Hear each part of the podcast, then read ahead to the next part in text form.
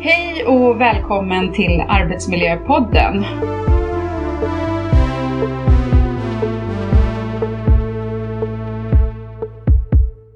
Idag så har jag en jätteintressant gäst. För er som inte har träffat mig innan så heter jag Milla Jonsson. Jag är expert inom arbetsrätt, och arbetsmiljörätt. Thomas eh, Löf som kommer ifrån Life Clean International. Han ska få presentera sig själv om en liten stund. Han eh, är VD för ett otroligt intressant företag med en otroligt intressant produkt som är definitivt viktig för just det här med arbetsmiljöfrågan. Välkommen Thomas! Tackar!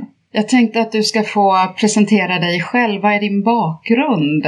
Och innan du får berätta om ditt företag, vem är du? Ja, tack så jättemycket. Och tack så jättemycket för att jag får vara med idag. Eh, jag heter Thomas Löv. Jag är stolt VD till ett innovationsbolag inom Life Science som heter Lifeline International AB. Tidigare så har jag jobbat inom medicinteknik i olika roller.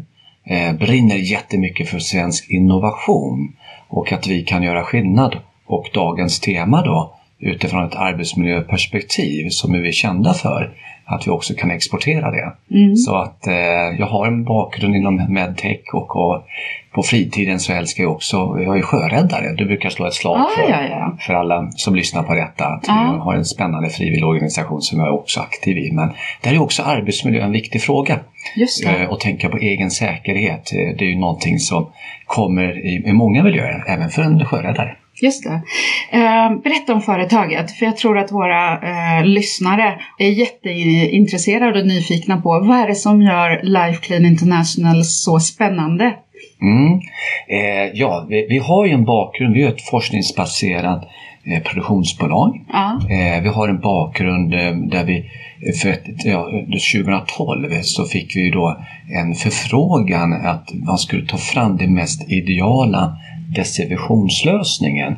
Och vad är skillnaden mellan att rengöra och desinficera? Rengöra brukar vi säga det tar bort det som är synligt. Desinficera tar bort de farliga mikroorganismerna exempelvis på en yta. Mm. Och då inleddes ett samarbete med grundaren till LifeClean eh, till kemin, Carl Millinger, en jätteduktig kemist, och Örebros universitetssjukhus Torbjörn Norén, han kallas ju spårjägaren här i Sverige okay. och också internationellt. Ja. Och också den som var med från början, Ragnar Kräfting, entreprenören. Så det var en väldigt härlig mix uh. där man då skulle se vad, vad, vad, är, vad behöver eh, vården, vad behöver offentliga miljöer för typ av en desinfektionslösning för framtiden. Och man utgår då från den mest ideala lösningen som är både effektiv, är bra för arbetsmiljön, har en bevisad effekt etc. Som inte är farlig för varken människa eller miljö eller djur eller någon utan tvärtom. Yes. Ja, och då, ja. För, för, förlåt, för som jag har förstått så är er lösning, den är ju vattenbaserad. Ja. Och vad är det som gör den så speciell? För jag menar, jag, jag tror väl att många anser sig att de har väldigt bra lösningar på ja. desinfektionsmedel. Men vad är det som gör att just er produkt är så speciell? Mm.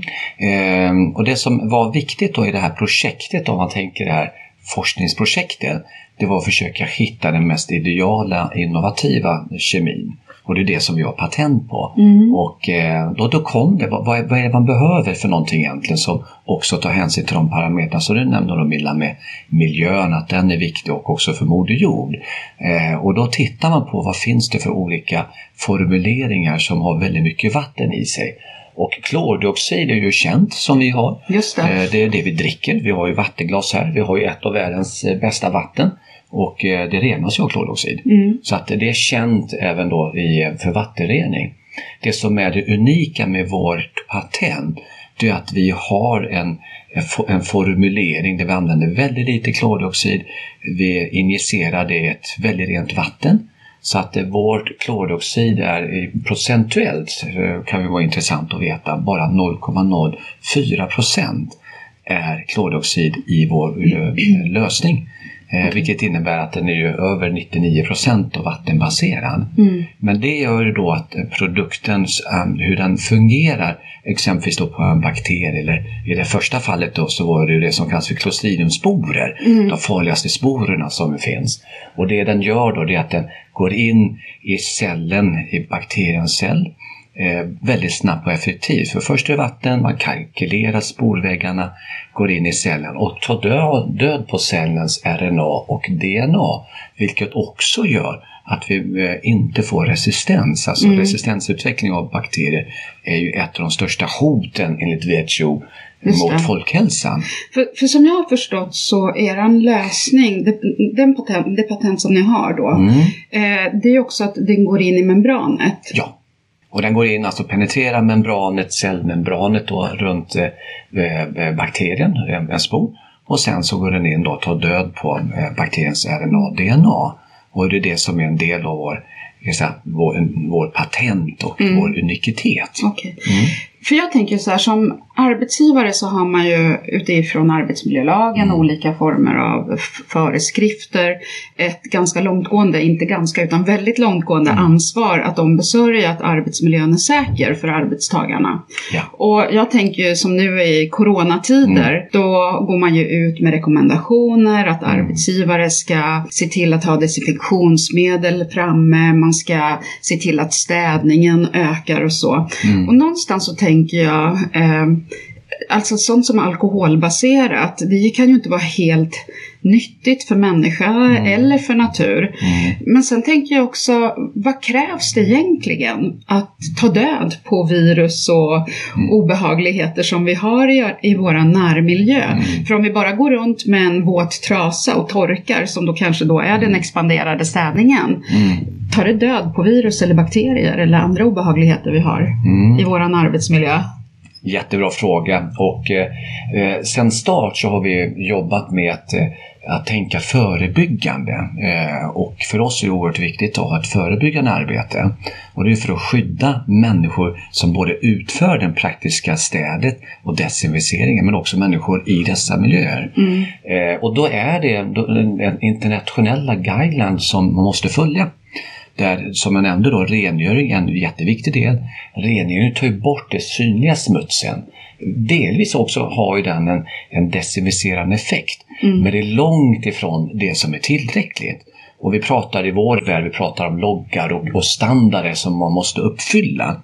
Och då måste en desinfektionsprocess komma in mm. eh, för att säkra miljön, att man mm. inte blir smittad i miljön eller att man sprider, dekontaminerar, alltså sprider smittan vidare. Mm. Så har du då exempelvis i dessa tider ett coronavirus eller som vi snart står inför dörren så är det vinterkräksjukan, alltså noroviruset, eh, som sprider sig med alltså, miljoners partiklar. Ja. Och för att då säkra miljöer då så måste man ha en desinfektionsrutin inkopplad. Och svar på din fråga då, vad är det som fungerar? För det är oftast det, för vi vet ju inte, för vi ser ju inte vad som fungerar på ytorna. För då måste man göra speciella tester och liknande. Så finns det idag eh, standarder och de här standarderna följer ju också vad som utvecklas, alltså bakterier mm. och virus utvecklar sig. Jag tror de flesta har hört nu att den covid, den sars, eh, eh, covid-19 som var ursprunget har ju ändrat form. Och samma är det med bakterier och det vi jobbar med. Och så därför får man nya standarder. Mm. Så vi brukar rekommendera det att ska man ta in en desinfektionsprodukt oavsett om det är en alkohol eller vad det nu är för någonting så måste man alltid se att de uppfyller de nyaste standarderna. Mm. Och gör de inte det så är de verkningslösa. Mm. Och, och tittar vi då på exempelvis då svar på frågan om alkohol då, så finns det olika klasser eh, på desinfektion. Mm. Det finns något som heter high level, då tar man allt. Eh, man tar de tuffaste sporer, tuffaste virus, bakterier, biofilm. Och sen går det ner till en låg nivå. Mm. Och jag tror idag som arbetsgivare så är det väldigt svårt att veta vad har jag i min miljö? Har jag, mm. Är det vinterkräksjuka som kan komma här? Har jag resistenta bakterier, SPL? Eller har jag eh, ett coronavirus? Eh, och därför så eh, har då Lifeline tagit fram en produkt som tar hela spektrumet okay. Eh, på väldigt kort tid och gör att det är tryggare för de som jobbar i miljön. Mm. Så att, om jag förstår det rätt också, så att i och med att ni är vattenbaserade så är det mm. helt ofarligt. Mm. Eh, och jag tänker ju någonstans som arbetsgivare så har man ju ett eh, ansvar och just den föreskriften kan jag ju nämna då från Arbetsmiljöverket som heter föreskrift APS 2018 4, den hanterar ju smittrisker. Mm. Det är ju bland annat den som en arbetsgivare bör ta hänsyn till, men också olika kemiska substanser och sånt Mm. behöver man ju förhålla sig till. Och när vi då, för du nämnde lite grann att när en arbetsgivare tar in produkter Mm. så bör man ju uppställa någon form utav kriterier. Mm. Eh, och jag tänker, de här kriterierna om man lyfter nivån lite grann. För idag så har vi en upphandlingsprocess i Sverige Mm. som jag förstår skiljer sig väldigt mycket från exempelvis vårt grannland Norge. Mm. Och kan det ha en betydelse? Att man kanske borde ha lyft det högre upp i hierarkin. Vad tycker du om, om, om det? Är helt enig med Milla. Alltså, vi pratar om liv och, och jag tror att det här med covid-19 eh, eh, är ett, ett sådant exempel. Hur viktigt det här är. Mm. Eh, 2014 så kom WHO ut och sa att det här är det största hotet vi har. Starka nya eh, virus, bakterier och eh, eh, multiresistenta bakterier då förstås. Och eh, då har man exempelvis då i Norge lyft detta centralt. För man vet att uppe i Nordnorge till Sydnorge så är det samma typer av faror man har. Och man utsätter, exponerar personalen för samma faror. Mm. Och då gör man då nationella upphandlingar med en expertkommitté där man ser just på det jag nämnde på de senaste standarderna, senaste rönen och vad är det då vi behöver för att ge en säkra miljöer för både personalen och de som vistas i miljön. Eh, jämfört då med Sverige där man då har regionala upphandlingar eller lokala upphandlingar. Och jag tror det är väldigt svårt att ha den expertisen på plats. Och därför så lyfter man detta på en högre nivå då, exempelvis då i Norge, men även på andra länder. Eh, Danmark är likadant med Statens seringsinstitut som gör centrala eh, rekommendationer där man tar in de här elementen som jag nämnde. Så att vi brukar säga att vi får väldigt mycket frågor från exempelvis arbetsgivare, från kommuner och liknande. Vad ska vi tänka på? Och då är det precis som du säger Milla, att man har ju ett ansvar som arbetsgivare när man tar in en, en, en rengöringsprodukt, men framförallt en desinfektionsprodukt. För vi vet ju inte vad den gör. Nej, exakt. Och då måste man titta på den guidelines som producenten ger. Mm. Så jag kan ta som ett exempel om man får göra det. Ja, absolut. Ja. Så står det då, och det här är oerhört viktigt att folk känner till, för det här är ju en, en, en vi som jobbar också internationellt så är det här den stora frågan. Så att om man tar in en produkt så står det att den ska vara effektiv exempelvis mot Corona. Och då måste man uppfylla vissa kriterier på de här standarderna. Just det. 14476, vi är ju lite nördar så vi har ju alla standarder och sånt i, i huvudet. Men då ska man klara 14476 och så står det att det är en kontakttid en minut. Och vad innebär det? Jo, det innebär att först rengör man ytan och då ska man också se på guidelinesen från producenten. Ofta står det att man först måste rengöra, ta bort det synliga smutset och sen ska man applicera kanske med en trasa eller spraya, vad man nu väljer med den rekommendationen. Den ytan som man vill desinficera och står det då att det är en kontakttid en minut, då ska det också vara blött under den tiden, alltså synligt blött under den tiden. För att det ska minut. få en verkan naturligtvis. Annars får det ingen verkan. Annars får det ingen verkan, då bara smetar man ut det. Då smetar man bara ut det. Aj, aj, aj. Och det här är ju en sån fråga vi får. Ja, men det, det kanske torkar på 15 sekunder eller 30 sekunder. Och då får vi göra processen en gång till för att ha en effekt. Och det här tror jag är oerhört viktigt och, och det här har nu ECHA och Kemikalieinspektionen och många, många andra gått ut med en tydlighet att det måste då följas rekommendationer från producenten. Att det måste vara eh, kontakttid och eh, torktid ska vara densamma. Just det. Eh, och det gör ju då att vissa produkter kanske då försvinner Väldigt snabbt. Mm. väldigt snabbt ja. Och då får man applicera igen och, och nästan ha, en, inte en klocka, men en, en minut går ju fort, men att Ja. man har med det och testa gärna på sin arbetsplats och se att det här det. hänger ihop. Alltså det här är ju så intressant och eh, nu råkar jag också veta att ni är ju inne på en väldigt spännande resa. Mm, Ni eh, ska ju börsintroduceras som jag har Mm. förstått. stämmer? Eh, Ni ska in på den amerikanska marknaden också med alla de krav som ställs. Ja. De är ju lite annorlunda från de svenska kraven. Mm. Vad är det för skillnad? Ja, alltså jag tror eh, den stora skillnaden när man går till USA då, där har du ett annat regelverk då, väldigt mm. strikt regelverk, det är via EPA då. Eh, där man tittar just på det som du är inne på här med arbetsmiljö och miljö då. Mm. Eh, vi följer då, har redan gjort från dag ett, för vi vet att Eh, det här vi pratar om farliga eh, mikroorganismer, det är ju inte någonting som sker bara i Norden utan det är ju ett, um, en, ett globalt. Och där då så har ju Life redan från dag ett haft en global eh, tanke. Att mm. vi vill ju självklart, har vi en patenterad lösning, ge den till möjlighet till många eh, länder. Och eh, USA har ju ett eh, strikt regelverk där man har EPA eh, som vi nu börjar titta på och där är ju att man måste fylla uppfylla eh, utifrån ett arbetsmiljöperspektiv då, med toxicitet, eh, eh, alltså eh, luft, eh, inandning eh, som vi redan har klarat. Och sen är det ett antal nya kompletterande tester eh, utifrån nya standarder. Mm. Eh, och det, där har vi en väldigt stor tro på att vi kommer klara det. Det som också är positivt för USA, varför det är intressant för oss, eh, också utifrån ett arbetsmiljöperspektiv, mm. för där har man satt en, en standard. Man eh, ska in på sjukhus, ska in på tuffa miljöer där smittrisk är stor, eh, så ska man uppfylla eh, också mot sporer. Mm. Och klarar man sporer eh, då blir man klassad som en high level produkt.